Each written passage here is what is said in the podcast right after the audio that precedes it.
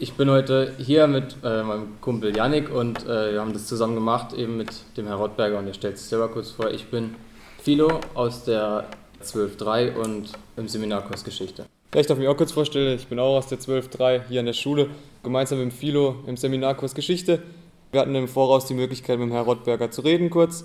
Ich darf ihn kurz vorstellen, er ist auf ähm, Island geboren am 16. September 1936, nachdem seine Eltern dorthin geflohen waren. Lebt heute in Freiburg auf dem jüdischen Friedhof und ist heute mit seiner Frau Heidi Rottberger da, die Sie hier neben mir sehen. Beginnen möchten wir das Gespräch ganz am Anfang der Geschichte, noch bevor Sie, Herr Rottberger, auf der Welt waren, und zwar mit der Flucht Ihrer Eltern von Deutschland nach Island. Hier einfach die kurze Frage, warum sind denn Ihre Eltern nach Island geflohen und wie? Also das äh, Warum war ganz einfach. Mein Vater hatte in Berlin ein Radiogeschäft und Hitler kam ja an die Macht am 30. Januar 1933.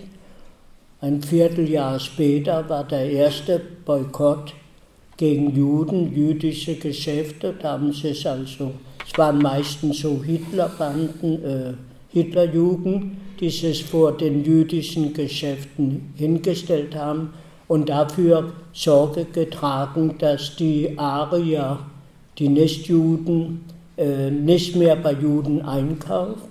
Und dann ging es den jüdischen Geschäften immer schlechter und schlechter. Mein Vater bekam mehrmals Besuch von diesen Nazi-Banden. Und ganz schlimm war das im Sommer 1935. Man muss noch dazu sagen, im Herbst, im September 1935 wurden ja die jüdischen Rassengesetze, die Nürnberger Gesetze, verkündet. Und dann war etwas bessere Regelung, wie man sich Juden gegenüber verhalten sollte. Weil im Anfang, wo Hitler an die Macht kam, gab es doch erheb, nicht erheblich, aber doch äh, relativ, gab es Widerstand in der Bevölkerung. So kann man nicht mit unseren Mitbürgern umgehen. Wir waren damals freiwillig als Juden. Was heißt wir? Ich war ja damals noch nicht geboren, aber meine Eltern. Wo die Nürnberger Gesetze dann äh, in Kraft traten im September 35, dann war etwas mehr Ordnung im System. Allerdings war das nicht schön für Juden, weil Juden hieß es ja überall, die durften nicht in ein Theater mehr, die durften nicht mehr Straßenbahn fahren, die durften nicht in Volksbad, in Schwimmbädern gehen, die durften sich nicht auf eine Parkbank setzen. Die meisten Wirtschaften standen kein Zutritt für Juden und so also äh, totale Diskriminierung. Und dann kamen 212 andere Gesetze auch dazu, die gegen Juden verwandt wurden. Erstmal wurden ja die Juden aus allen öffentlichen Ämtern entfernt, Schulen, Jurist, Jurist und so weiter. Aber das kennt ihr ja alles. Wie gesagt, im Sommer 35, da wurde der Laden geplündert von meinem Vater, wie es da leider üblich war, bei anderen jüdischen Geschäften auch, mit dem Judenstern am Schaufenster oder zertrümmert und die Radiogeräte alle gestohlen und so weiter. Mein Vater war jung, er war etwas, er ist 1906 geboren, er war etwas blauäugig, ist zu der Volkspolizei gegangen um gegen diese Hitlerbande Anzeige zu erstatten. Wo er dorthin kam, da wurde er natürlich gleich brutal zusammengeschlagen. Man hat ihm geschumpfen und hat gesagt, du Drecksjude, wie kannst du unser deutsches Volk verunglimpfen und haben ihn zum Schutz gegen das deutsche Volkszorn in Schutzhaft genommen. Er wurde dann reingeworfen in dieses berüchtigte Berliner Gestapo-Gefängnis in Moabit. Man hat ihm diese Schutzhaft, das war ein Trick der Nazis, sie zu schützen gegen die Juden zu schützen gegen den deutschen Volkszorn. So haben sie es genannt, um einen schönen Namen zu geben. Das war natürlich ein ganz schreckliches Gefängnis. Mein Vater hatte nur ein Glück, dass es einmal erstmals in Berlin war. Berlin hatte damals rund 160 bis 170.000 Juden. Die konnte man gar nicht alle im Gefängnis unterbringen.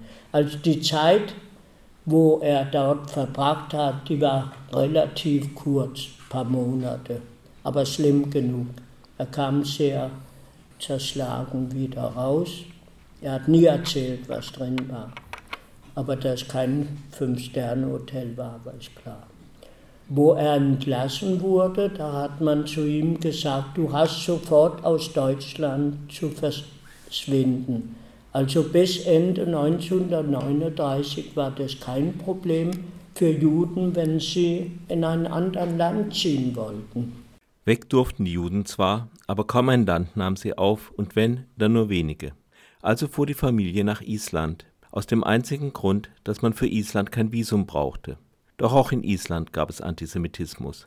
1938 schickte man die Familie auf einem Schiff zurück nach Deutschland.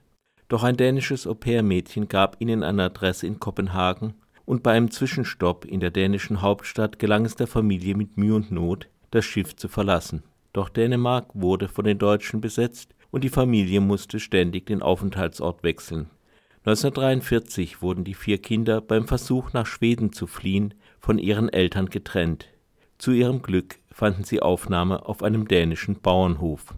Also die Pflegemutter, die war wie alle Dänen, fast alle Dänen sind evangelisch. Sie war ziemlich gläubig, sie war gläubig, ja. Uns zu schützen hat sie auch gesehen als eine Aufgabe des Himmels, uns vor den Nazis zu schützen. Leider war neben diesem Bauernhof, es war übrigens ein evangelisches Kinderheim, habe ich vergessen zu erwähnen, ich glaube, wir waren um die 30 Kinder.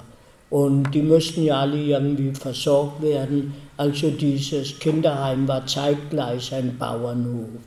Die meisten außerhalb Kopenhagen, die meisten Häuser waren Bauernhofhöfe in Dänemark damals. Neben diesem Bauernhof war ein Wäldchen und da kamen die Wehrmachts Soldaten jede Woche Schießübungen zu machen. Und die armen Soldaten haben ja auch immer Hunger gehabt und die kamen sehr oft reingestürzt in diesen Bauernhof. Meistens natürlich nur um Lebensmittel zu klauen.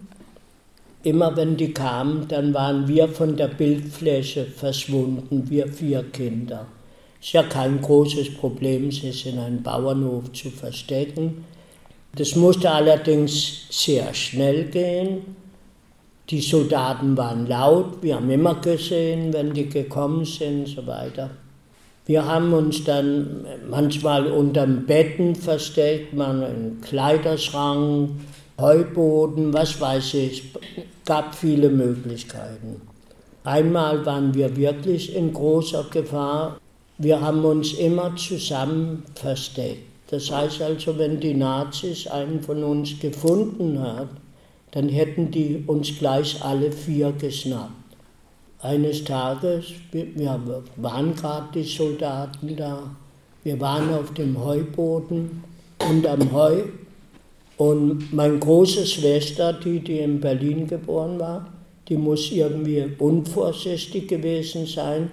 Auf jeden Fall, da kam so ein Soldat, ein Deutscher, die Stiege rauf und äh, da auf dem Heuboden hat er meine Schwester aus dem Heu gezogen. Wir, ich weiß noch, wie wir gezittert haben vor Angst, weil wir wussten von unserer Pflegemutter, dass die deutschen Soldaten sind böse gegen schwarze Kinder. So wurde es uns erzählt. Und wir waren die Einzigen. Dieser Soldat hat meine Schwester auf den Arm genommen und hat gesagt, so eine süße kleine Tochter habe ich auch in Hamburg und hat sie wieder zurückgestellt. Die Leute, ich habe immer noch das Bild vor mir, manchmal sehe ich es auch nachts, wenn ich Albträume habe, die Soldaten mit ihren Stabslampen da leuchten oben, ist da was da oben? Und er hat gesagt, nein, hier ist alles in Ordnung. Nach dem Krieg gelang es den Eltern, ihre Kinder wiederzufinden. Sie blieben noch zehn Jahre in Dänemark. Dann setzte ihr Vater gegen den Willen aller seiner Kinder die Rückkehr nach Deutschland durch. Das Ziel, das die Familie zu Fuß erreichte, war eine Stadt im äußersten Süden von Deutschland, Konstanz am Bodensee. Über die Ankunft der jüdischen Familie in Konstanz erzählt Felix Rottberger. Und dann kamen wir in Konstanz an und die Konstanzer, die haben dann extra für uns geflacht. Rote Läufer, roter Teppich, Fanfarenzug, jetzt kommt die Trappfamilie. Nein, die haben alles versucht, uns loszuwerden. Also dieser Antisemitismus, die in der Nazizeit fast durchweg durch die Bevölkerung geherrscht hat, die war nicht ganz, die verschwindet auch nicht nach zehn Jahren. Das haben wir zu spüren bekommen. Die haben, erst haben die zu meinem Papa gesagt, warum kommst du ausgerechnet nach Konstanz? Mein Vater hat natürlich gesagt, ich bin Deutscher, ich kann mich in Deutschland niederlassen, wo ich will.